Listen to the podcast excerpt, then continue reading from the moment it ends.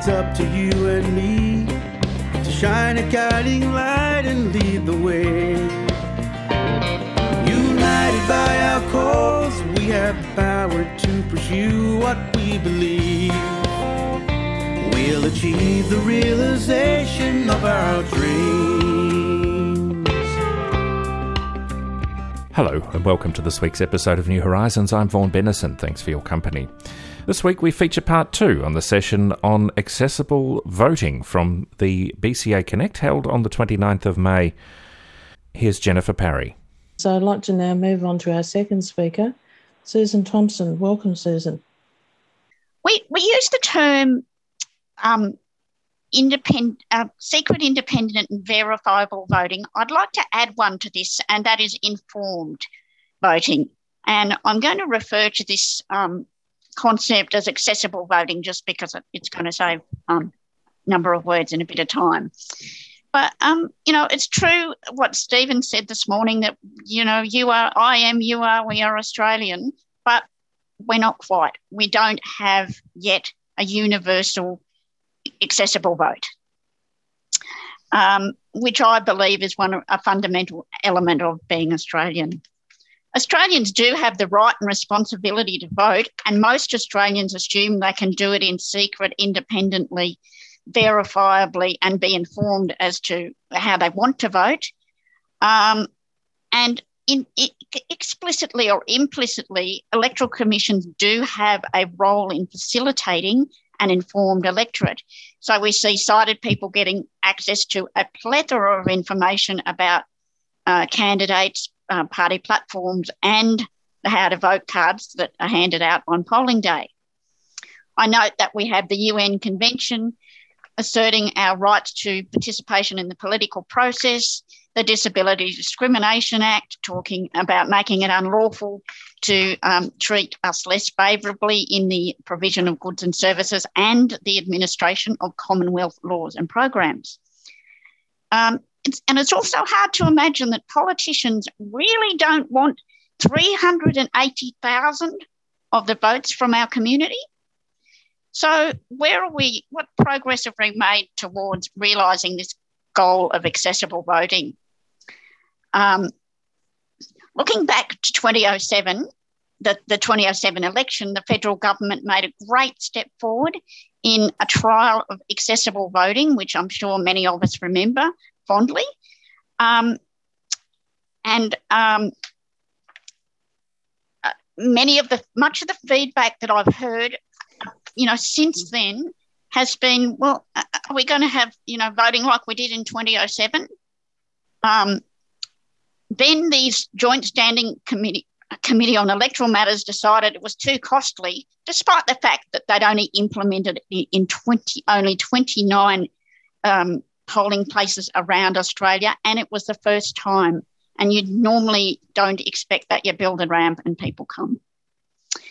Um, so then they took a step backward and implemented as the only option human assisted in a call centre voting and although I've heard people say that this or that um, call centre operator was great at helping them vote, it hasn't been with the same kind of fervour and sense of liberation that people expressed after the 2007 election.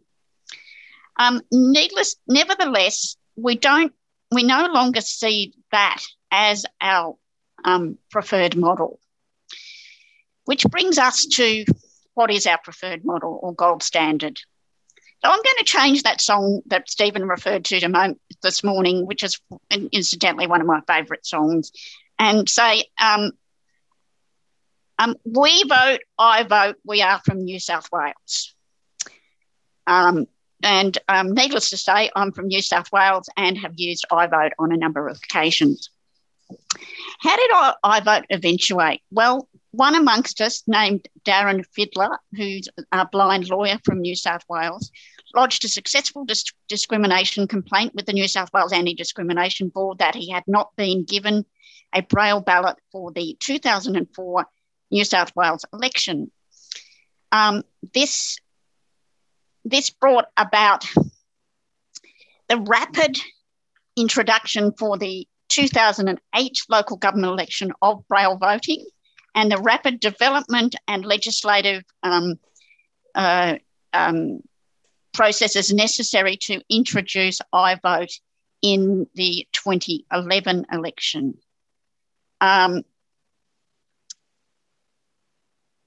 the the iVote system is um, basically the, the iVote is the back end, which is accessed by various um, different means. And it's those means I think that are most relevant to us today. Um, uh, there are a number of processes, um, relevant processes from the point of, you know, enrolling to um, to registering that I'll, that I won't deal with now. I'll focus on these various means. Um, so in 2011, um, uh, we we saw an accessible web interface that you could access either through uh, your computer or your smartphone, and we saw um, telephone IVR voting, which um, utilised the telephone keypad keypad and and spoken um, uh, spoken information to allow you to, to navigate, hear the candidates, make your selections, review your selections, and sub- submit your vote. Uh, in 2015, they introduced the third option, which is the human assistant in a call centre option. And although this is absolutely not, um, and I speak to the federal government as well, not a secret vote. It, it, it is anonymous and does provide a, another option for those people unable to uh, use the internet or um, are, not comfortable with using the telephone keypad to do things. Um, the um, I'm just the other thing about about this is it, it, it does give that option for people who don't want another a friend or relative to have to be in, involved uh, in the vote. Um, when you're registering, you get um, provided with a registration number and a PIN that you nominate, um, and that then gives you access to your ballot on the um, internet or the telephone system or that gives access to the telephone um, assistant um, to your ballot as well. Uh, when you're finished, you get a receipt number which allows you to verify that your vote has been received, um, which gives you confidence, you know, that you're, you've actually been counted. Um, and you're able to use your own familiar technology. Um, so for me, um, I just just love iVote because it does enable you to use your own technology. Um, it can take more time than you would feel um, at liberty to do with somebody helping you in a polling place. You can avoid the challenges of going out and navigating to the polling place or getting assistance once you're there, which makes it very um, COVID safe. Um, of course, it's um, if you're one of the one of these people who feel that voting is a family activity. I'm, I'm not one of them. Um, um, you can vote on on on Friday night and go out with your family to the polling booth on Saturday. Um, but for me, it just um, enables, uh, you know, it just it's just enabling me to get the job done. Um, the um,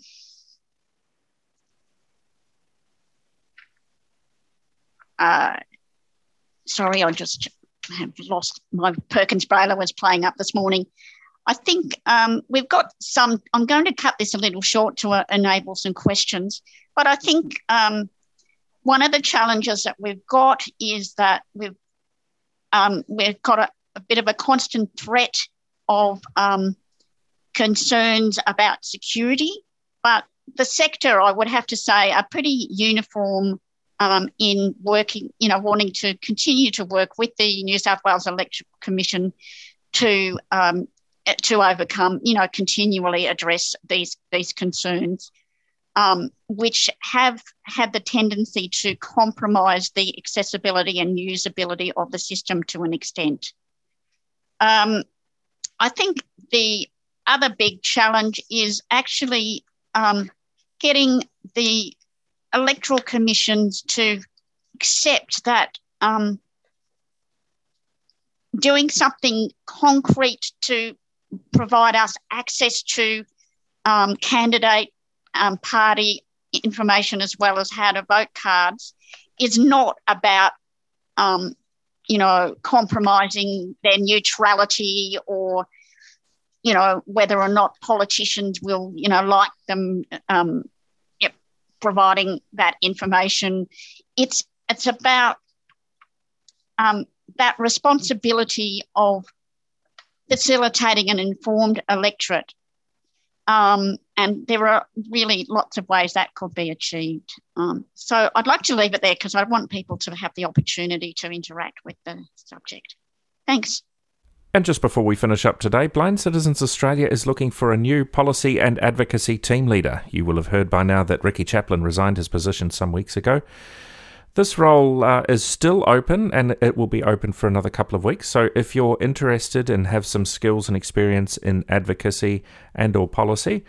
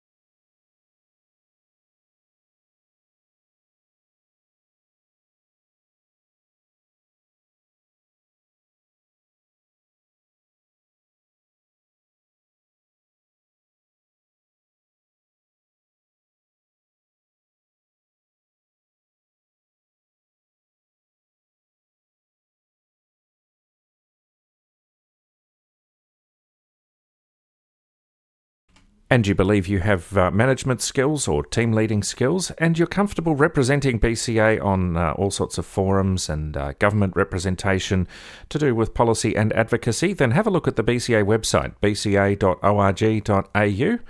The uh, job ad is up there and will be op- and will be up there until the successful applicant has been located. So if that sounds like you, get your application in quickly. In the meantime, if you'd like to contact BCA, bca.org.au, as I said before, is the website. If you'd like to call them, 1800 033 660, 1800 033 660, or you can email bca at bca.org.au, bca at bca.org.au. I'll talk to you again next week. We'll achieve the realization